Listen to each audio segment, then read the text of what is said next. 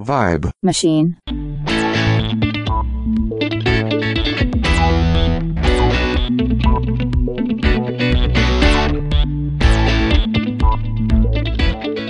You are listening to the second episode of Brandon Reich's discussion on all of his incredible album art designs on the Undercovers podcast series. My name's Josh, and thanks for tuning in. If you haven't already, I really suggest you checking out the first episode of this chat, as it explains Brandon's origins, being in a popular post-hardcore act himself, and transitioning to becoming a full-time merchandise and then album art designer. It's a fascinating tale. On this episode, we get down to business talking about Beartooth, who Brandon and so many others see as one of the best bands on the planet right now, and Underoath, who have impacted Brandon's career in so many ways. We open this episode by choosing the best artist and album design to start with to explain Brandon's career.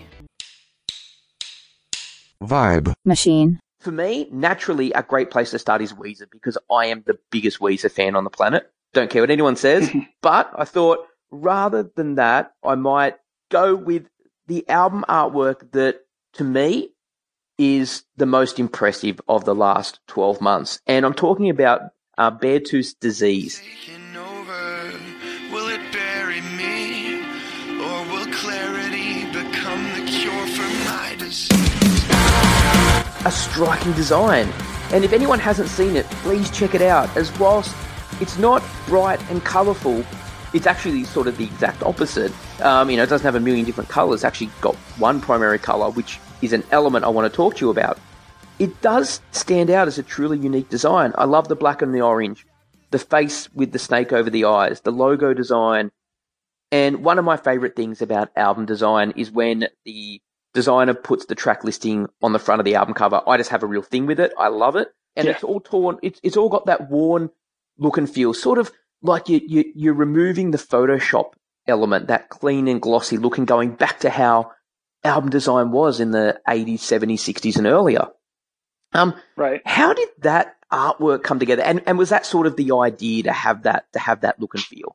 I think that the vibe that I wanted for Beartooth right away was something kind of dusty, something kind of along the lines of like late 80s Guns N' Roses, right? Like that's just kind of the stuff that they're drawn to. Like Caleb will give you the devil horns hand emoji. Most of the texts that he sends, like these guys are just all about like rock and roll, you know what I mean? Bandanas, rock and roll, leather, like all of that stuff.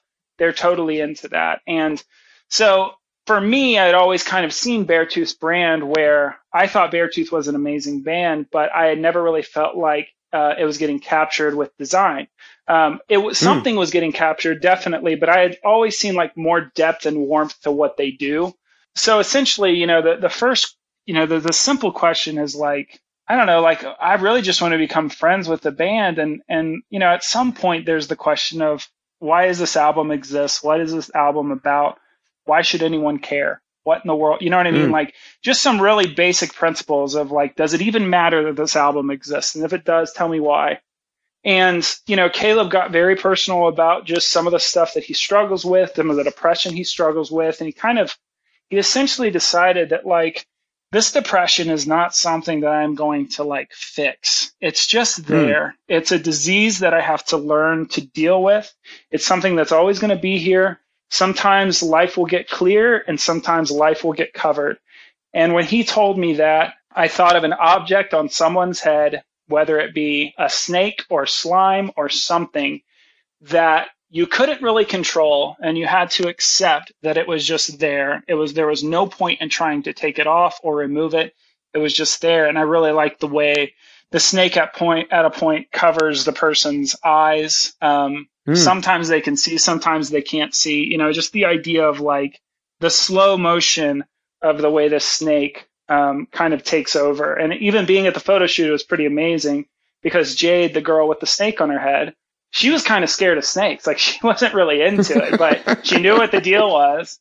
But it's like it just slowly moved around her face. It slowly moved around her head. It's like every place it went, it was a different type of problem for her to deal with.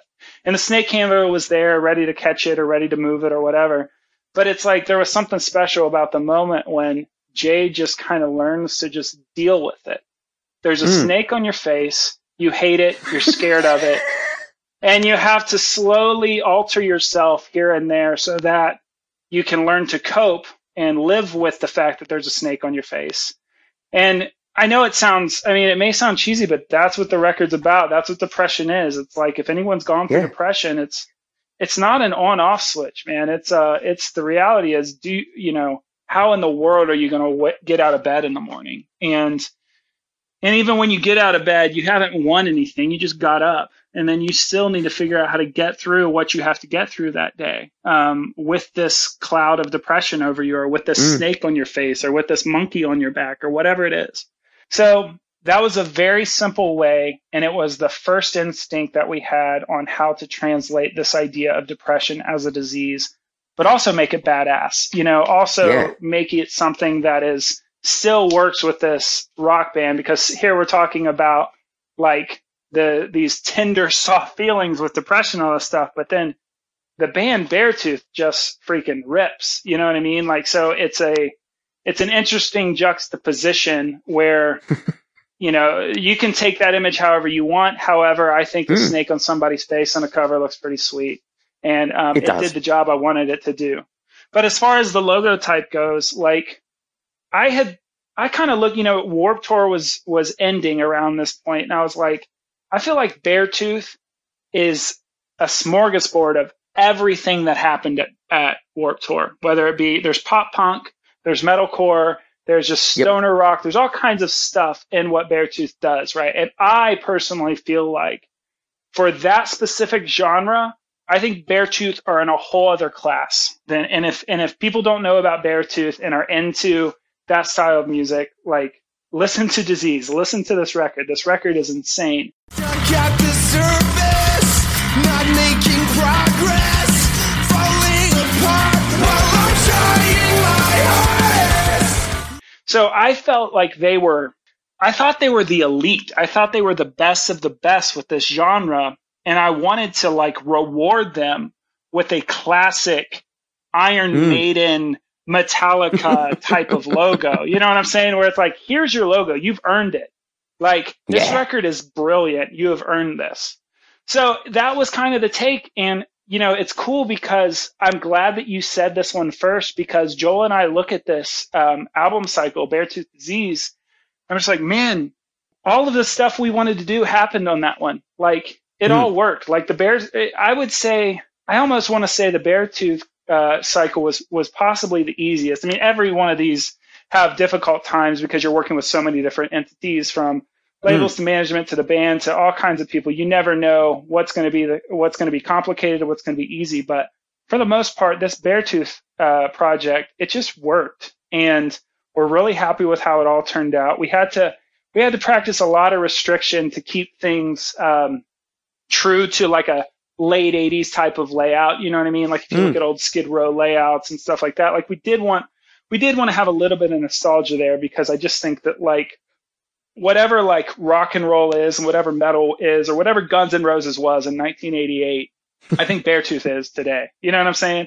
And definitely, man, with the fire and with all the stuff that I see at their live show now, and of course this big Beartooth logo on this huge orange backdrop, it's just all working, man, and I'm really, really proud of this brand. And I use the word brand for all of it, because it's just so much bigger than this cover or this logo or this whatever. It's very much a lot of moving parts that, for whatever reason, we were able to keep enough control over that the brand stays consistent, and it becomes this, I think, this movement that fans want to participate in. And I think it's very vibrant and bold and articulated. I'm pretty proud of it. Oh, and you definitely should be. And you're right. It's the album artists or the designers that manage to keep the control for the whole album cycle. That's where these bits of artwork and the whole composition become iconic. And I love it when that happens. And you seem to be doing it over and over again. And to me, that Beartooth album cover is incredible. You can walk in, and one of the things I talk about on this series is you can walk into a record store, if you still go to them, but you can walk in and that stands out. It stands out of the pack, and that that is a win, an absolute win. And you mentioned the orange, and it's an element that flows through a lot of your artwork. You seem to have the black and white, and then you have a predominant color. And the next album I wanted to talk about, it, and you started talking about it first, was Underoath's Erase Me. Firstly, how amazing are Underoath, and how incredible are they at bringing other artists out of the woodwork? Because I've just spoken, I have another podcast series called Connect the Rock, which is sort of like a liner notes podcast, and I've just interviewed Anne Boleyn, and they could not have spoken more glowingly about Underoath and about the help that they had given them and they continue to give them, you know, both as a band and even personally, you know, band members marrying each other's sisters and stuff like that. So, you know, so it's all encompassing with those guys. And it's amazing that they, even at an early age, were able to do that with people like you. And I wanted to talk about Erase Me because the connection is with Beartooth. You've got the orange, but you've got the fluorescent green with this one. And is that something that you are really enjoying, having that primary color? Because you do it for a lot of your artwork. Yeah, it's certainly a very concise way to build a brand. You know, I'm not – that's not a rule by any means, but it is sometime an instinct. But then there's other, you know, like Smashing Pumpkins, for example. There's so many colors involved in that, and there obviously isn't a prominent color at all. So I really, and we're working on, you know, of the things that I'm working on right now, we have an album coming out where the color palette is very minimal, and it's for a really big band. I can't wait for it to come out. A band that I grew up on also, but it's a very simplistic color palette. And then the other, another band we're working on right now, like, there's, it's more like this organic feel that just, there isn't really a specific color that's required. But then you have Underoath, and you have Beartooth, and you have 21 Pilots Blurryface. There is a very specific Pantone color for all three of those albums. And if you go outside of that Pantone color, you have destroyed everything. You know what I mean? Like, if you don't get that color right. So we had to, you know, all of these bands have learned to fight for this color. And, you know, I remember when, Chris, the manager of 21 Pilots, he was, when I knew that he knew what Pantone number the color for Blurryface was, I was like, job done. You know what I mean? Mission accomplished. Like, these guys get it now. So it's for like whatever reason, McDonald's there was, and Coca-Cola have their red Pantone color, right? I get it. Right. And they're probably not the same. Coke's probably 485, but McDonald's is probably slightly different too. Yep. But anyways, with Underoath, to go back to the other things you said, like, I owe so much to Underoath. And, you know, even my band Dead Poetic owes so much to Underoath. Like, those guys were excited about us back then, my band, and they were excited about our music. And that was pretty life-changing for us. And then also, Underoath were probably the first non-local band that had me start doing merch designs for them. So I've got like a crazy amount of merch designs for Underoath around like 2002 or 2003 or something like that. So they were like the first ones that asked me to do merch design when we started touring when we were really young. So it was like they helped start my merchandise career, and now they're starting the Tension Division, you know, era. You know what I mean? They're starting my branding agency also. So it's like, Tim, I mean, all of those guys, I love all of those guys. Tim, the guitar player, has always been involved in the merch industry. He manages some bands. So he's always been kind of someone that you'll always run into in some way, shape, or form. So he was also representing one of the merch companies that I was freelancing for throughout all those years. I mean, you know, when I got a call from Underoath's manager about they want me to do the layout for the new record, it was just full circle. You know what I mean? Like, I just owe so much to that band. Whether they realize it or not, they took a chance on me multiple times, and they asked me to do something that I maybe hadn't done before, and allowed me to prove a concept, or allowed me to write a new blueprint for the way I want things done. I owe my merch career and I owe my branding career to them. So now well, they owe an amazing album cover to you. And the question I've got about that album cover, and back in the 90s, this was probably, and the early 2000s, this was more of a thing. and it was a religious-style band taking religious imagery in their artwork.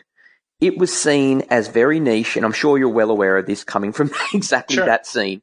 It was yep. very niche at the time, and it was almost like the bands didn't want to do it because they were quickly put into that religious group, you know, go to religious festivals and play for lots of money and do all that sort of stuff. And that's definitely the scene that was at that time in Australia. I actually managed a religious band at the time, and they struggled to break out of it. But you, for this album cover, and my question is, has the Underoath brand now moved beyond that, and have times moved beyond that? Because the front cover has that decaying religious statue or you know, angel, you know, decaying on the cover. Is that do you feel like the band sort of are like, you know what, this is who we are, this is what we are about, and times have changed, let's run with it? Well, no, this one's a little bit more darker than that. I think that this album for Underoath was a way to – it's not a way to. There's no strategy here. I think a lot of fans want to believe there's some strategy, there's some move that Underoath is making. The reality is, like, a lot of us who grow up Christian or grow up religious or grow up with a very strong point of view when we're 17, 18 years old, believe it or not, that opinion changes. Yes. And our opinion and our perspective changes as we get into our 30s and our late 30s and our 40s, and we have a different perspective of things. And I think that from my understanding, watching Underoath be such a beacon for the Christian music, the heavy Christian music scene being such a big thing, but also I also watched their fan base turn on them a lot of times. You know, their religious fan base, they were so quick to support, but also the moment something goes wrong or something goes awry, there's just very harsh criticism and very weird pushback. So it becomes this frustrating thing of, we need our religious leaders to be exactly the way we need them, and the moment they're not, we will destroy them. And there's this weird thing about this new record where there's a few cuss words on the record, which is, you know, obviously a very hard thing for some people in the Christian music market to stomach, which is understandable, fine, whatever. But there's a lot of questioning those beliefs, but there's also there's just a lot of things going on in this record where they are questioning beliefs. They are angry at some deity, at some god running the world. They're in disbelief of this deity, or they're giving up on this whole idea, or whatever, right? And I think the six members of Underoath are at very different places religiously. Some people are completely all in, and some people are completely all out. And so I always looked at this thing where the cover could represent a few things. I think my initial idea was that I looked at Underoath as this very powerful spiritual tool that was very instrumental in people's lives from 2000 to, 2015 or whatever it is, right? Yep. It was this very powerful, institution of, they were the best heavy band, and they were also the most vocal spiritual band. You know what I mean? That's pretty powerful. It's very rare that you would get something like that. Definitely. But I also viewed their fan base. I kind of viewed a lot of people in their fan base as brutalizing this tool, this spiritual tool. So in some ways, I think the cover represents an angel being destroyed, an angel being brutalized, something that was here for something good. Someone has rioted and destroyed it, and it will never be what it was. Or another take that I have on it, and again, it's all up for interpretation, and my interpretation is not necessarily it's not the correct answer necessarily, but it's also possible that it represents the spiritual understanding that we have, that once we dig a little bit, we realize that it's hollow and synthetic inside, and it's not as sturdy and solid and dense as we wanted it to be. We got in there, and it fell apart, and it was hollow, and it was synthetic, and there was the glitches kind of represent the synthesis. It was something that wasn't as real as we hoped it to be. So there's a lot of things going on there. And there was a punk rock nature to the way they were approaching this record. They're going to make a very, a little bit active rock, definitely not the typical metalcore records they had done before. Like they're going to, they can write really great songs and really great hooks, and they figured they're going to write them on this record. They don't need to change the name of the band. They don't need to do any of that stuff. If those six guys had the capability of writing arena rock, active rock songs, or ballads, or whatever it's going to be, then they decided, well, then we're going to write it, and then we're going to call it Underoath. And there's something punk rock to me about that. And for whatever reason, when I said punk rock, I saw acid green in my head right away. It was just this lime green. There was never a question about it. That was always the color that was in my head for this record. And I think I decided that like the day. Yeah, that was the day I was in the studio on August 30th, 2017. That's when I decided we were going to be, that's when I decided it was going to be that color. And I never really looked back. It was just always that color. Like that was just a decision that we didn't really have to talk about at all. I just stuck with it. And now what's really cool about these processes is that if I can care this much about their narrative and care this much about the concept and really do my homework and really make sense of all of the design decisions I'm going to make and let this narrative dictate those design decisions, then the moment of presenting the album cover to the band, it becomes less about, do you like this or not? And it becomes more about, this is the answer to the question of what's the album cover. This is it. This is what it is. And this is the visual side of what you have created, right? This is your visual narrative. Yes. Yeah. This represents what's going on in this album cycle. Here it is. Yeah. And brilliant. That was the first concept we showed. And that was the only concept we showed. So that was the cover. There was not a plan B. There was not any options. And I think we ended up cutting the angel's head off, or cutting half of the head off. That was the only thing added to the original thing. But it's incredible. And man, the manager, our dear friend Randy, he was not happy about seeing an angel on the cover of this Christian or ex-Christian, whatever you want to call it, band. It was like, of all things to put on a cover, don't put an angel on the cover. And so that was, other than that, and I think. And I think that the band themselves, like some of them were stoked, but they were all okay with it. But I think after the call, we did a Google Hangout. And after that Google Hangout, they essentially like looked at each other. At least this is what they told me. They were like, we may not love it, but this is it. This is correct. This is what it is. Like this is, it's like almost like looking at yourself in a mirror. You may not love what you see, but it is accurate. Like that is what the album cover should be, whether they liked it or not, definitely. In a weird way. Yeah, it was a pretty special thing to like have our first official Tension Division project be one and done and be like, this is the cover. Let's roll. Like there wasn't really pushback. We made the new type. We made a new logo set, all that stuff, new branding package, all that stuff. And it worked. It's incredible. And I can see, and the manager's train of thought was where my train of thought went for 5 seconds, which is that, that old school mentality. And then times have changed. People have changed. And people have grown, like you said. I'm around the same age as you, so I have lived through all of that and seen that as well. So it's it's an incredible design that you've got, and the way that I've written all of my notes leads from that straight into the band that you talked about first, which is the band that got you introduced to sort of everything, which is 21 Pilots. What a nice way to finish this episode, by teasing you with the next one. I hope you enjoyed Brandon discussing how Beartooth's Disease and Underoath's Erase Me came together. Up next is the amazing story and the brilliant concept pieces for 21 Pilots, one of the biggest bands on the planet at the moment. Their last two records, Blurryface and Trench, are now regarded as modern classics, and the artwork that complements and completes them is a major part of their appeal. I can't wait for you to hear about it. If you've loved this series so far, please go and check out our other ones. And please give us a review on the App Store, iTunes, wherever you listen to this podcast. Every single review matters, and I'd really love to hear what you think. Thank you.